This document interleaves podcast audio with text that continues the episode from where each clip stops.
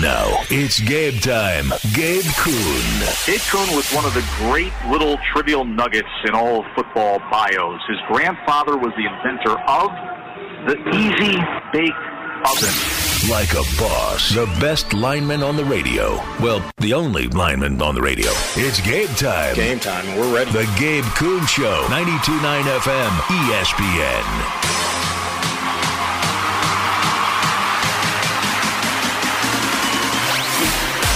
How about it? A Thursday. We have a lot to get to. We have a lot to get to today, Connor Dunning. It is June 8, 2023. Welcome into the Gabe Kuhn Show. I am Gabe Kuhn, your host on Twitter at G underscore Kuhn71. I'm alongside the executive producer of the show. That'd be Connor Dunning on Twitter at C Dunning 929. Connor, what's what's the word, brother? Nothing much, man. You good? I'm good. Hanging in there? You uh, brave the weather? Brave the, weather. Yeah, yeah. We had we had a little weather earlier. It was nice and rainy over here, and and uh, the Canadian wildfire smoke. Oh yeah, it has. It is hazy out there a little bit. I see. I haven't noticed it here. Really? I, I, not really. I definitely have. My my dad was talking to me. He said he was out in Denver and he about needed a mask to breathe through it. The state of New York's getting smacked down. It looks like it. Dune. Yeah, it, I mean it. Going outside, air quality. You don't want any of that. You don't want any of that. But we have three hours to talk on the way, courtesy of 92.9 FM ESPN and yours truly. Um, I'm going to open a little different. We're going to talk about Ja and what he what was said by Adam Silver on the Dan Patrick show. Um, we'll do that at about 4:30. And what I want to do is just go through the whole thing. It, it, you know, it is very useful information, every bit of it. Um, so we'll play it, we'll pause it, we'll talk about it, and we'll, and we'll keep working through that. Um, also, NBA Finals, of course, the Nuggets get over top, like we like we predicted. Stinks always being right, but I, I have to say, um, the Heat. I feel like we're uh, the clock's about to strike midnight. You, at some point, you need guys. You just need guys, and I don't think they have that right this second. Um, as far as guests are concerned, Geoff Calkins from the Geoff Calkins Show on the Daily Memphian at five o'clock, and then six o'clock. One of my really good friends from my days back in St. Louis, but he is uh, he's very involved in the media now. He's a producer for the uh, Gilbert Arenas show. And, you know, I, I want to talk to him about this uh, and Gilbert and how he has talked about Ja through this process because I think he's done a really good job, Gilbert, Gilbert Arenas, more than a lot of na- national media members. He has really broken it down, and it has to do with his past transgressions. But Trevor Trout will join at 6 o'clock, former USC defensive lineman, again, part of the Gilbert Arena show, but he's been all over the place. He's a young guy, uh, 23 years old, but at the same time, he was a talent evaluator at Clutch for the football side, and now, of course, with the Gilbert Arena show. That will be at 6 o'clock. We'll hop into the Blitz around 6.30. DeAndre Williams' case starting to feel a little more positive to you, Connor? Yes. Just a little bit? Yes. Um, but Parth Upadhyay put out today Don Jackson, the Esquire, the lawyer that is dealing with DeAndre Williams' extra year of eligibility. Um, he talked to him and he said, We have documented proof of misadvisement in the form of emails and text messages. I feel like the positivity of getting DeAndre Williams back on campus next year should, should be at a relative high. Also, uh, Titans reaching out to DeAndre Hopkins. Eh. I, I, I'm probably showing my hand there, but we'll talk about that in the Blitz. And also, Dalvin Cook finally released by the Vikings after this offseason where he is he has shown several times he's not very happy with the way things are going. And then of course, how could I forget Big 12 doing due diligence and coming to the University of Memphis? Doing due diligence. Brett Yormark was on campus. I feel good about it. Now I know that uh, PTSD is something serious with this fan base. Being left on the altar several times before, you, you feel like it could happen again, but this this feels like it's real. Big 12 officials and Brett Yormark met with the Board of Regents, uh, Laird Veatch, and looks like the wheels are turning a little bit. We'll talk about that around 5:30. Now, uh, we did bring this up briefly yesterday because it was breaking news, but Chris Haynes reported that Chris Paul was going to be released by the Suns. And then we later figure out the reporting on that was a little bit faulty. The Suns are going to explore trades. They're going to see what they can. They're going to do their due diligence to see what's out there for them. on the trade market. And then if it doesn't work out, I think uh, if nothing comes to fruition, he'll likely be waived. And the Suns want to get that done because they'll only owe 15.8 million of the 30.8 million if he's waived before June 28th. Now the Suns, even if they do waive him, are thinking about keeping him on the roster, but they want to pay him less. And, and I, I don't blame them even in the slightest for that thought process. He's 38. He's always hurt when it matters. Uh, that groin just always fails him when, when he really needs it the most.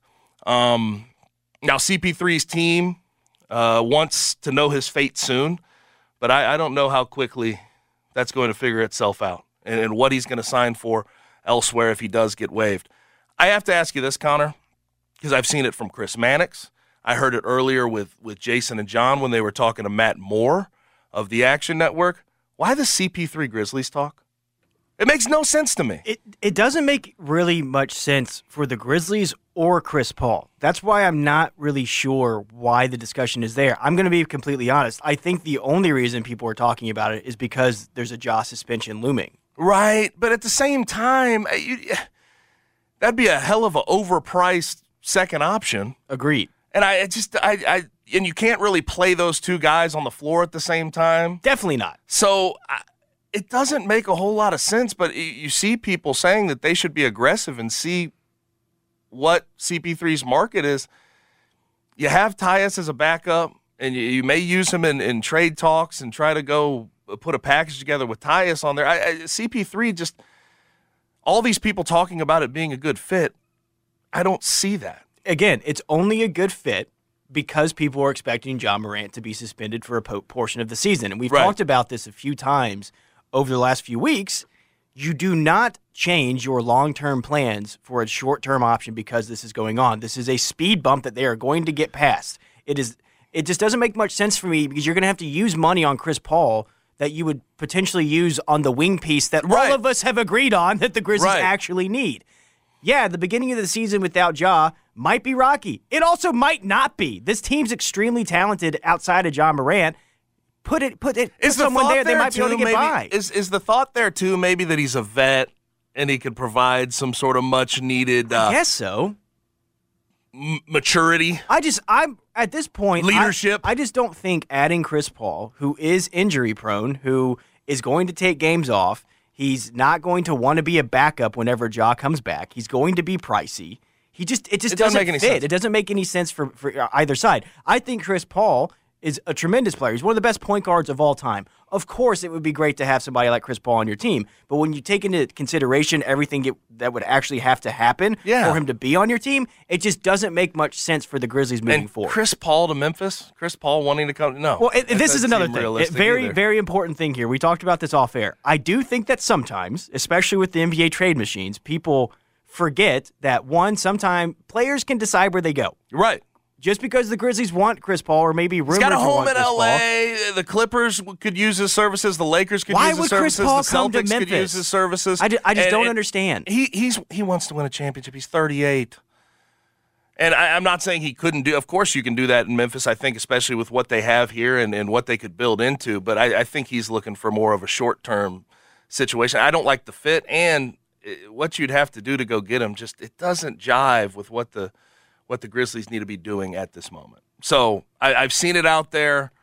Doesn't make sense to me. Doesn't no, me. and especially with the reports that he might want to go back to Phoenix. But it seems like to me he is going to either stay on the West Coast, he's going to go to Boston, or he's going to go to Houston. Those would be those would be my guesses right now. If you made me pick, I would say it's going to be the Lakers, the Suns, Boston.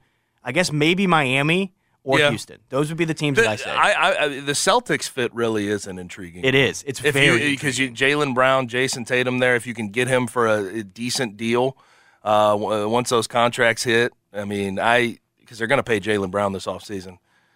They've been in need of a of a sort of table setter in a big way, and Marcus Smart clearly hasn't been that guy.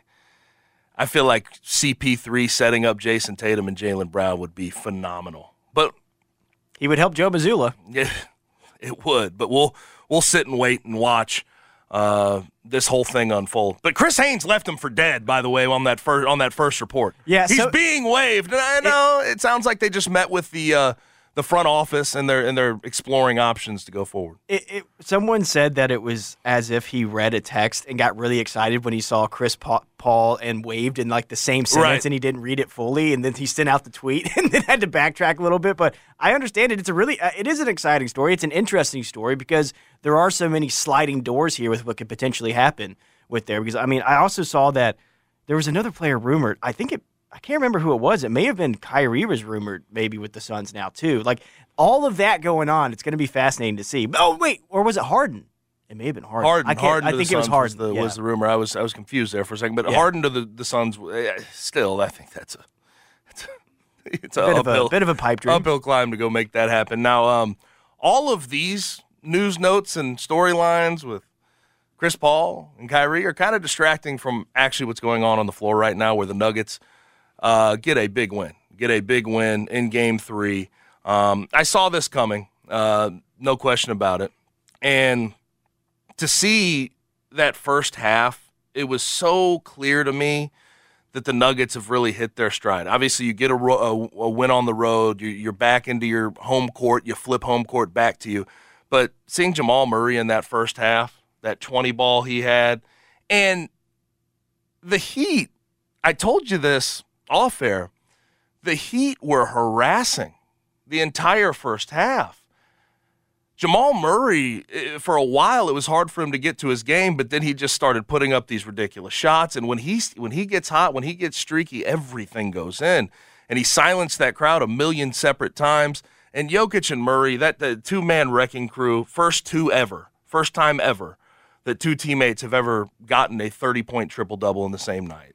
And the first half again had to be depressing for the Heat. They did everything they could. Defensive effort was through the roof. They got Jokic to actually miss some shots. He only shot about 50% from the field instead of 60 to 70. Um, they limited the role players in that first half, but still, Jamal Murray was making foolish looks, and they went into half the Heat down five. Even in my opinion, having played good basketball, that's a yeah. frustrating feeling.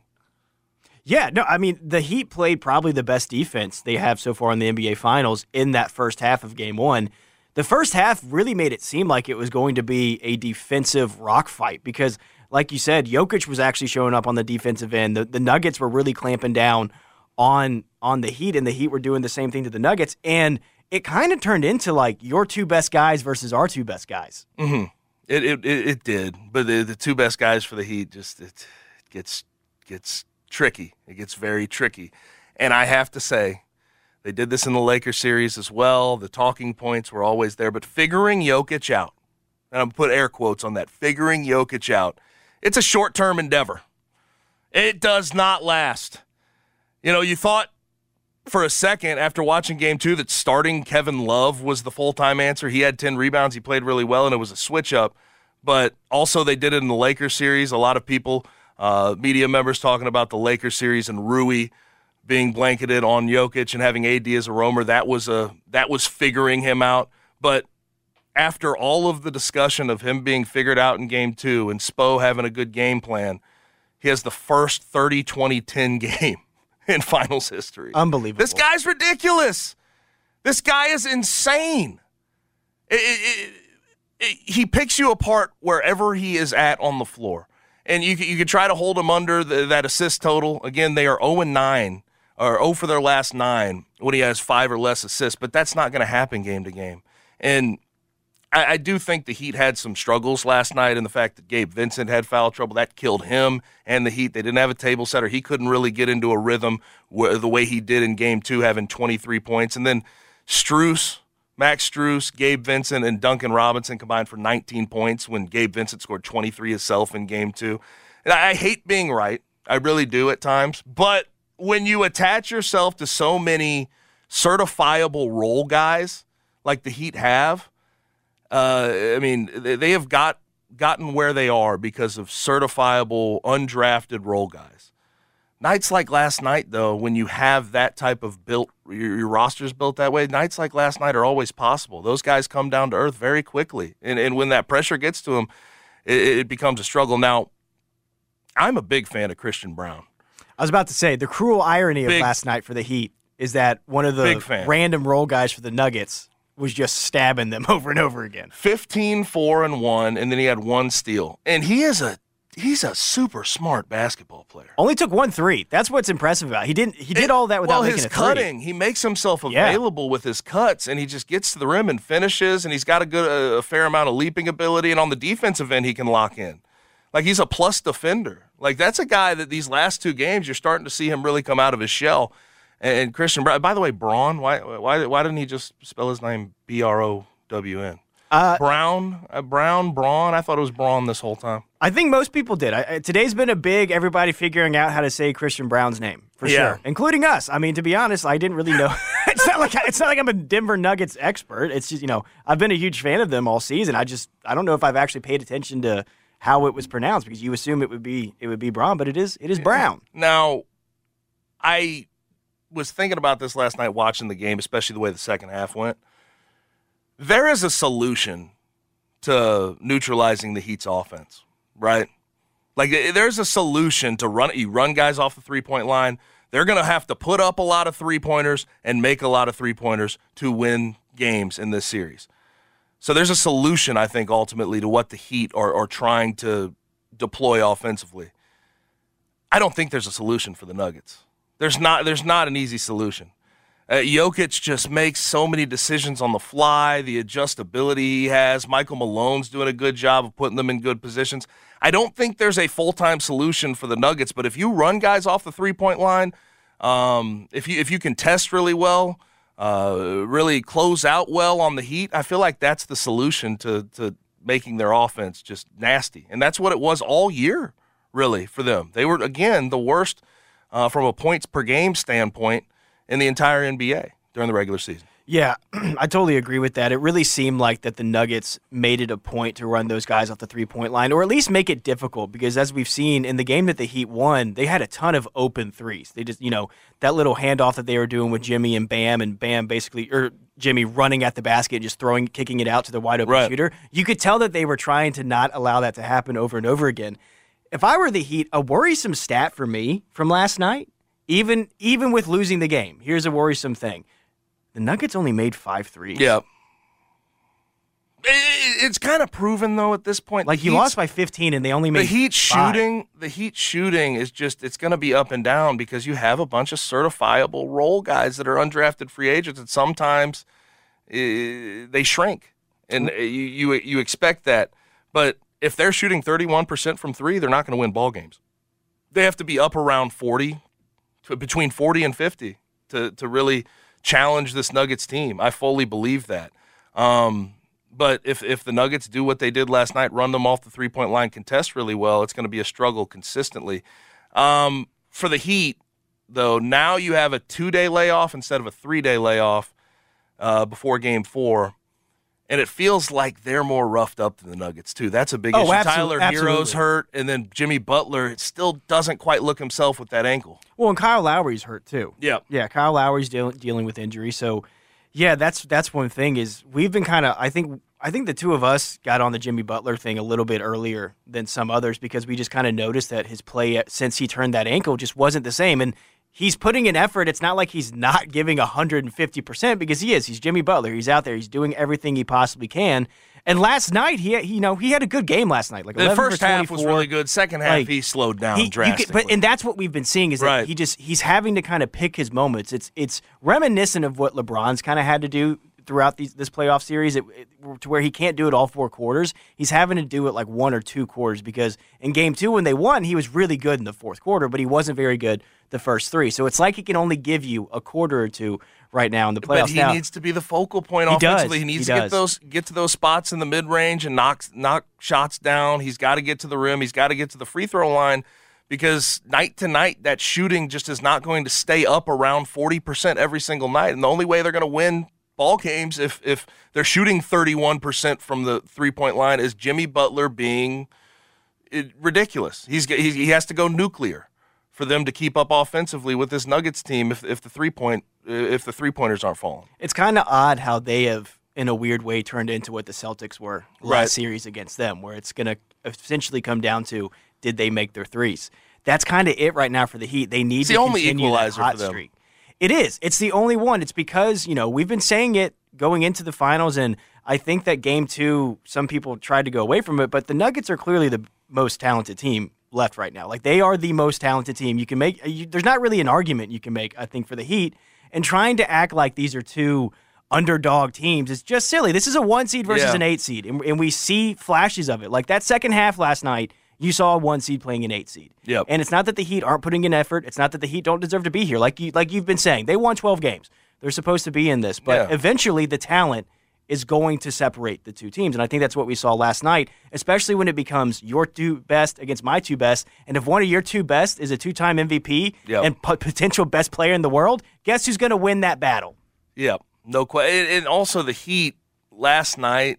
I think the Nuggets can keep going back into the well and, and score in the paint, Well, right? Because the Heat just aren't big enough. They can't. They can't. They can't bang that way that the Nuggets can. Yeah, they the- got. They got absolutely destroyed under the basket. I think there was uh, was it sixty plus points in the paint for for the Nuggets. Uh, the Heat, you know, I, I, they just don't have enough on the defensive end to really body up with the Aaron Gordons, the Jokic's of the world. Jamal Murray has does a good job of, of getting to the rim uh, once sort of Jokic frees him up with a little bit of space, him getting downhill. It's just the Nuggets are the bigger, stronger, more talented team, and You- that's we've been we've been banging that drum this entire time. The the size advantage was really apparent last night. Yeah. you know, even with the I mean, guy and like, Erik Spoelstra said as much. He said we got we got our ass kicked in the paint. Yeah, even a guy like Aaron Gordon, you know, he only had 11 last night, but he had 11 and 10, and he was so good defensively. Yep. Aaron Gordon has been such a great defensive piece for this team. He's playing within himself on the offensive end. Now, let me ask you this: It was kind of a big Bruce Brown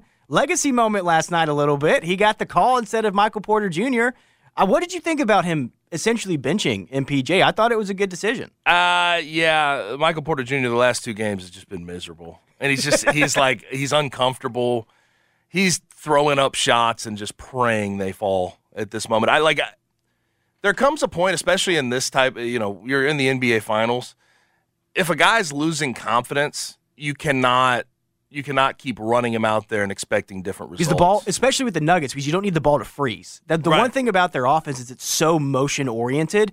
Whenever they would throw it to MPJ, he would freeze because you could see that he's thinking. When you can Yeah. tell that a guy's thinking in the finals, you gotta get him out. And that's why Bruce Brown was only one for five, but he was running around everywhere and he was scrappy on the defensive end and he got things done. You know, Yeah, Bruce. I, it's, I, I love Bruce. The stat line wasn't crazy, but he did have three blocks, and him on the defensive end, he's just so underrated there. Like he's so good. he's about to get paid, man. He's, well, didn't he have a two-year deal here with the Nuggets? He's a free agent. He's a free agent going into this year. Mm-hmm. Okay, I thought he had a two-year, thirteen million dollar deal, so it was just under seven a year. I think right. you you, you, you may need that. to check on that, but I think he's still on team control for another year, Bruce Brown. But it, once he once he gets out of team control, he's going to be so wanted. And after the Nets days, there's a lot of people that sort of doubted Oh, what it's he a player provide. option. Player option. player option. And Ooh, hey, come on. I mean, he's gonna get he get unless more. he unless he know. I mean, he's he would only be getting he's a vet. He's a vet. He's been in the game. If he wins a championship this year, you wonder how he's going to if he's going to do the team a favor for getting him up. over. But uh, we'll see. He can get some money. Mm, I don't think so. I think he's going to go get some more money because he can. He's gonna. He's worth more than six point eight right now. Yep. Now, where do you stand on Tyler Herro and him still not being cleared? Do you think the more I think about it, I'm not sure he's the ticket for the Heat. I don't know if he's uh, from the. Yes, it's nice to have someone who can create off the dribble, but he's small, not much defensively. He's you, you, you if if Tyler Herro comes back, you're playing smaller lineups. He's higher usage. Um, so other guys aren't necessarily going to get their shots. But I, I'm not sure for him, one, he'll be ready to play extended minutes, and two, I'm not sure his scoring punch would add that much. They still have to knock down three balls if they want any chance of winning games in the series. Especially if he still has swelling and pain in that hand, like he has talked about, and he has said in interviews that he's worried about coming in and messing up the rhythm of what of this team. You know, because they've been playing a lot of basketball without him, a lot of winning basketball Yep. without him. So throwing him into the mix and taking the minutes away from the guys that have had these Cinderella moments, it takes away the possibility of that happening again. Tyler And- Herro takes away shots from Gabe Vincent, from Caleb Martin, from guys that have got uh, Duncan uh, Robinson, from Max Strus, and I, those guys have gotten you here. Yeah, I think the biggest reason though is something that you nailed. It's on the defensive end. Someone with a hand injury having to play him against either Jamal Murray or the wings of the Nuggets, who are very good and bigger guys, it seems like a breaking case of emergency type of deal. I don't know. I just it's an overwhelming negative though on the defensive end. Yeah. Like that's the problem with bringing Tyler Herro and trying to expect him to play the role he did during the regular season. If they go down 3-1, I could see them throwing him in there just to see what happens. Yeah. You know, just to see, but I don't think it would happen next game. Yeah, but he's still not cleared. So game 4 is looking pretty doubtful for him. Yeah, especially with such a quick turnaround. Yeah. Or a quicker turnaround. Yep. Now, um Adam Silver his he keeps speaking up on Ja and Ja's situation. Um, he's done it in uh, multiple pregame shows, the opening presser before the NBA Finals, but he also joined, and I think this was more intrusive, and he and he showed his thoughts a whole lot more, his, his real thoughts. He was on with Dan Patrick today, so we're gonna play some sound on the other side. We're gonna pause, we're gonna play, and then we'll just sort of talk about what Adam Silver is saying. What is the messaging behind what he is saying to Dan Patrick? That's on the other side. Gabe Kuhn Show, 92.9 FM, ESPN. Guests appear on the Smile Center hotline. Now back to the Gabe Kuhn Show, live from the Service Master by Cornerstone Studios on 92.9 FM ESPN. Feel it's their appointed duty. They keep trying to tell me all is me. Back in on the Gabe Kuhn Show, 92.9 FM ESPN. Last quick uh, note on the NBA Finals. We had a Udonis Haslem check in last night. it's honestly jarring that he still has a uh, uniform under his sweats. It was a very funny, Like, very so, funny uh, tweet. It blows yeah. me away. Like he doesn't usually, he doesn't need a uniform. He really doesn't. Honestly, at this point, it feels like a you know in baseball you have the managers still wear the uniform. That's what it feels like for Udonis Haslem. And hey, that jumper he put up Is there was broke. is there any bigger way for a team to signal that they're throwing in the towel than putting in Udonis Haslem? No, but he had to play some minutes in this finals, right? He had to. Did he? It's his last year. Sure. Give him a couple minutes. Yeah. Not in, not in not in actual crucial moments. I did. I did like though. My favorite thing on the stat sheet is it says zero minutes, one shot. the, the, the, the, the Heat fans were definitely they hyped his head up to take that I mean, jumper. he's a that legend one down jumper. there. He's a legend down there. Man, he had a little too much mustard on that jumper though. He was ready. That was brutal. That was that was a full year of waiting in one jumper. now on the Adam Silver Ja front. Adam Silver keeps speaking up on this. He won't stop talking about it. no, he will not. And like his original conversation before the NBA Finals, when he was at his presser the first time he spoke up on it, um, he tried. I tried to take him at his word that he wants to not distract from the NBA Finals. At this point, I think he's doing this all on purpose. I, I, I think the amount he's talked about Ja and his situation, he's the headlines are staying in there. I think it's measured more than more than he uh, led us to believe. Listen, yes, it's true that the NBA commissioner does a media tour during the NBA finals. That is Right. true. I get it. Absolutely true. He is also the NBA commissioner, and I am, if I had to guess, there are topics that he says that he will talk about versus topics he says that he will not talk about. Right. He- these are prepared interviews. Yes. It's not like he's going into these. Dan, he- like Dan Patrick and him, they had a conversation. We'll get to the sound. They had a conversation about what they were going to get into with with Ja before he actually joined the show. And you know Zion with all that stuff yesterday. it's- Certainly, it's- yeah. I- the Ja the Ja story is obviously a negative one. But at the same time, there's so many people interested in it, and it, it, it'll run the NBA headlines. It feels like it's a lot more measured, though. Yeah. It feels, like Adam Silver is really eh, he's he's completely okay with talking about it even alongside the NBA finals. But it, it it is not what he originally said. This is not we're we're trying to take uh we're trying to t- uh, push this down the road so we so we don't take any uh, headlines from the NBA finals. He's taking headlines from the NBA finals. Yeah, I mean, th- there's no other way to say it. It's very easy for him just to say no comment or I'll talk about Ja after the finals if he really didn't want it to be a distraction. You know, I do think that there is a small element of the Zion story is not very family friendly if you want to talk about that, and I don't think he wants that leading headlines during the NBA finals. I don't think he so does. I do think it was a bit calculated, the stuff that he said yesterday and then going on Dan Patrick show today, and then all of a sudden the Ja Morant story is back to being the high, like Yep. it, the number one story people were talking about, like that. So I do think it's a little bit calculated. I do think that there may have also been some concerns about the ratings, which have turned out to not really be true because you know we got to give people more credit. People love good basketball, and this is great basketball that we're watching right now. We're still gonna have lower ratings though when it's all. yeah, but done. like I don't know, they've they've still been pretty good. They haven't been bad. Uh, yeah, I mean it's fine. It's the NBA Finals. You're gonna have some decent But numbers. to your but point, though, he's definitely trying to keep the NBA in the news Yes. cycle. So, uh, you know, it's just it's so easy to not make this a distraction. All I have to say is no comment. Yeah, now he's been on a lot of uh, the pregame shows with NBA Countdown. He's talking with Malika Andrews. He, he obviously had his presser before the NBA Finals. But today, when he was talking with Dan Patrick, I thought some of the more enlightening discussion points that really show us where he's at. Um, and I'm going to get back to this, but it feels like Adam Silver is prioritizing help for Ja over any punitive action. Now, I want to play this sound. We'll we'll sort of pause and, and talk about it as it goes along. But let's go ahead and get this thing started. This was this was Adam Silver on the Dan Patrick Show today. Is the Ja Morant investigation over? We're just waiting for the finals to be over to announce the decision. the latter. We are waiting for the finals to be over. Um, I'm aware, of course, of these reports on social media about you know whether the gun was in fact a gun, uh, and so we haven't completely wrapped it up. Does that be matter, honest- Commissioner, if that's a toy gun? You know, it's it's interesting. It, it's the very issue is for Ja. Certainly, in the first incident, was treating a gun as a toy.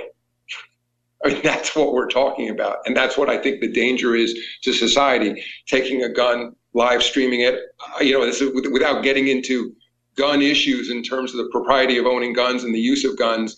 I think everyone agrees that gun safety is critically important, and that guns aren't toys. So it, Yeah, it's very clear why Ja is being talked about in this in this in this way, right? It's not that he eh, people will talk about him not breaking a law, but at the same time, it's it's conduct detrimental to the NBA, and that's where Adam Silver is standing on this. Um, but let's keep playing that sound because uh, here in a second he'll talk about uh, what we have been discussing for a while. How disappointed is he in Ja Morant, considering this is the second offense? it's it, it's something that I'm thinking a lot about because again I'm not I'm not going to get into the specifics of the investigation, but in fact, if you are live streaming something that to the world looks exactly like a gun, and and in in a frankly reckless manner, should it matter whether or not it's a real gun? I mean, I you know I, I will say at the end of the day, I, in terms of doing my job, everything that's presented to us is relevant. Past conduct is relevant. Um, the, the circumstances in which you're you're doing whatever the act is becomes relevant. And in this case, you know, obviously we're we're going to take into account whatever's presented to us.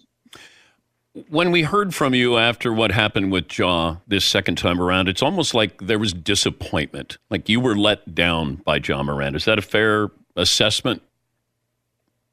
It, it is, I, and and Joe Dumars, who now runs basketball operations to the league, and I talked a lot about it because we were both in the meeting with him. Um, the head of the Players Association, Tamika Tremaglio, was in the meeting with us, and just honestly, my sense was he was very sincere in how contrite he was, in how serious he was taking the issue. Again, now talking about the first incident where there's no fact in dispute.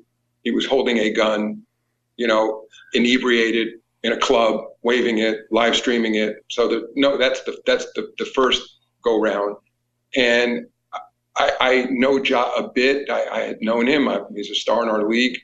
And the sense was he came in, he fully owned it, was saying, I made a terrible mistake. I'm learned from the mistake. And so then to get the report and then to see online that in fact he was then live streaming a gun, certainly looks like a gun, a Glock, you know, in, in a kind of reckless manner. Sure, you know, I was incredibly disappointed.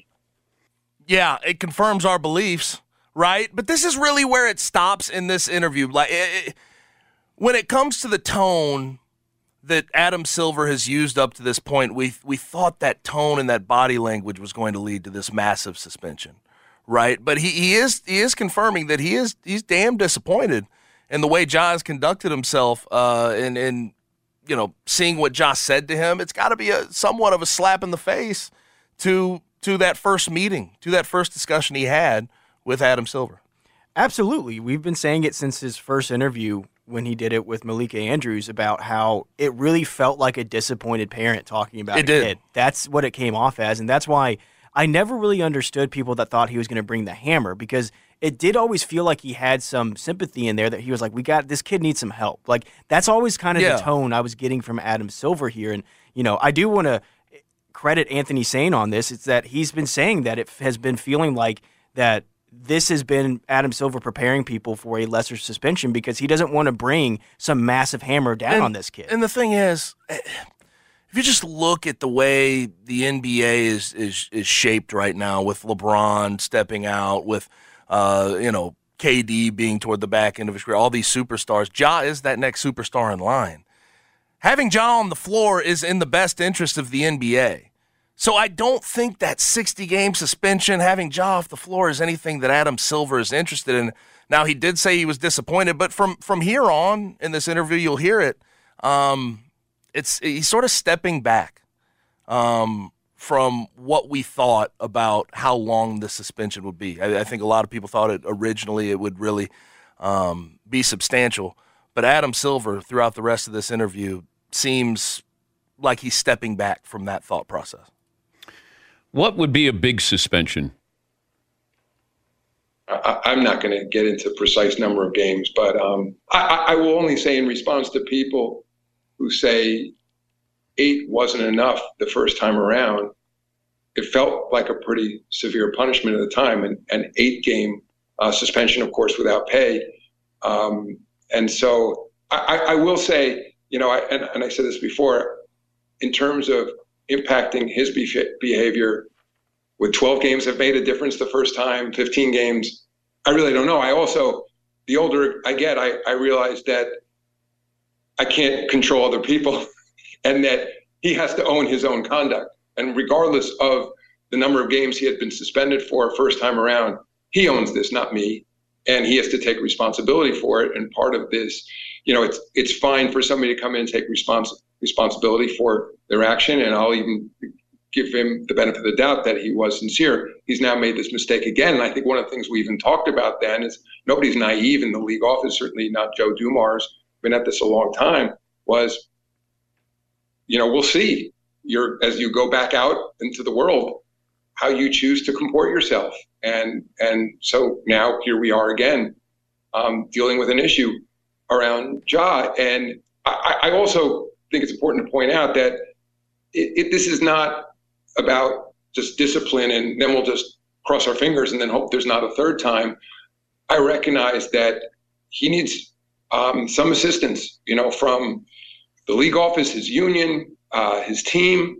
Um, he's no doubt he's a remarkable player, and and and I think he's a very engaging young man. It's one of the reasons he has this enormous following on social media. But it's a two-edged sword, and he has to own that and take responsibility for it. And my my hope is that wherever we come out in terms of discipline, that there's a, a, a an acceptance that we need to find ways to engage with each other going forward to to so he can change the trajectory he's now on, which is not a positive one. And I what I see there, what I see there is regardless of the number of games, Adam Silver's looking for responsibility to be taken. Right? Like he made it very clear he needs some assistance more than he actually needs any suspension. I mean, ultimately, hearing him talk about eight games and that sort of suspension he got for the first uh, incident in Denver, he says eight games felt like a lot to him. So I think at this point, you're you're hearing Adam Silver sort of tread a little more lightly about punitive action, and he's he's more worried about the assistance behind closed doors that that Ja is getting. Is his family helping him along the way? Are the Grizzlies helping him along the way? Are the are the people at the the, the top of the NBA helping him along the way? It feels like that sound right there is different than anything we've heard from Adam Silver to this point. Yeah, you know, our theory with that eight game suspension was that Silver was basically saying, "Listen, I need to punish you here a little bit, but I'm going to give you this is on you. You can go fix this. I'm going to give mm-hmm. you a chance Yeah. to fix this yourself without bringing anything massive towards you." And he was like, I, I, "It's felt like he truly believed that he could possibly do this." This time around, it this interview specifically, I get that sense a little bit again. It does feel like that he's like, I'm going to let you try to figure this out yourself again. I'm going to bring a little bit bigger punishment this time. You're going to feel it a little bit more, but this is still on you. Yep. And that's why it feels like if this happens a third time, that's when the hammer's Yes, coming. for sure. And that's what it felt like he laid out in this interview because he is being very, very careful. If there's certain words. like checklist items, he's got to go to Right. another rehab stint or whatever it was uh, after that uh, during the eight game suspension. the counseling. The counseling, I shouldn't say rehab stint, but the the, the counseling. eh, there's going to be a checklist here, is what it feels like. Even more so than than punitive action, because I. Punishing Ja for an extended period of time, having him away from the floor again, is not in the NBA's best interest. Now let's keep playing it, and uh, I, I think the Dan Patrick did a good job of trying to highlight extra time away from the floor. And is that a good thing, or with all that free time, is that a good thing or a bad thing? And Adam Silver uh, responded. Wondered about that, Commissioner, that I was worried about him over the summer. Now we've had this second incident. And also, if you suspend somebody for 20 or 30 or 40 games, what happens to that person when they have all that free time? And you could be adding to the, the issue with Ja Morant, not subtracting. Precisely, yeah, precisely. And I'm worried about that too. And so, again, putting aside the number of games that um, we may be looking at, I'd like to come up with a program, and frankly, working with him, um, in which there is a a joint sense, a, a mutual commitment that um, we need to put together a program, um, not something that's you know a couple of sessions and I'm back, but but something that um, where he will be able to use time away from the game. Look, he's suspended right now. I mean, he's away. He, I mean, it's it's the off season, but he's suspended from team activities, and and and there. I want to find a way where, frankly, you know, he's not being kicked to the curb, but basketball will take a back seat. And first and foremost, we're going to focus on him as a young man developing as as a better person, as someone who's more responsible, particularly when it comes to guns. I mean, this is a really serious issue. There you have it. I mean, that's the end of the sound there. That's all he gave to Dan Patrick on the Ja front. But if you read through it, the extended suspension and having all that free time, Adam Silver's worried about that. He really said, I am worried about this going forward if he's away from the floor. All that free time he had in the summer, he didn't use it all that well. Um, and putting together a program is, I think, the wording he used in there. I, I feel like, again, over everything else, Adam Silver and the NBA are prioritizing helping Ja over punishing him. Will the punishment come? Will it be 17 to 20 games, 15 to 25, whatever the hell the guess is? I think they're going to give him some type of punishment, but at the same time, helping his surroundings is more important than anything else when it comes to a punitive measure. Right. It certainly feels like that they are still in the we need to help this kid out more than punish him mindset right now. And I do appreciate that from Adam Silver. That is, you know, I think that's something that we were hoping was going to be the mindset, and it appears that that's what it is. I do want to ask you this, though, because based off what he said, do you think it's possible that he is taking into consideration some time served here already? Or do you think he's already maybe given Ja the checklist or some of the things he needs to do, even though it hasn't been announced yet? Do you think that Ja may already know, like, I okay, this, that- these, these may be some of the things they want, including, you know, severing ties to people on social media, Yeah. cleaning up his social media? That feels like it may have been something like, hey, you know, we haven't announced what your suspension is yet. We may not tell you what it fully is yet, but here are some things that you can go ahead and start doing. I would imagine the discussion has already happened between Ja's people and the NBA um, because it, it's very clear there's going to be a program set up for him to try. He's got to pass through. The, you know, the, the 10 days um, at counseling.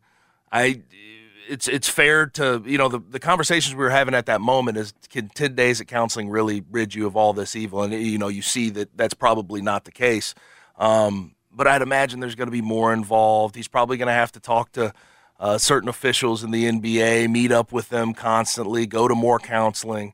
But it's more about helping him and prioritizing that and, and not suspending him for this long period of time.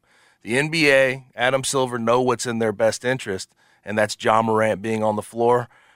Ultimately, that's what I'm going to leave it at. We we will talk with Geoff Calkins here though relatively soon. A T minus about seven minutes. We'll talk about the Ja situation, uh, the Big 12 visiting Memphis, among other things. That's next. Gabe Kuhn Show, 92.9 FM, ESPN.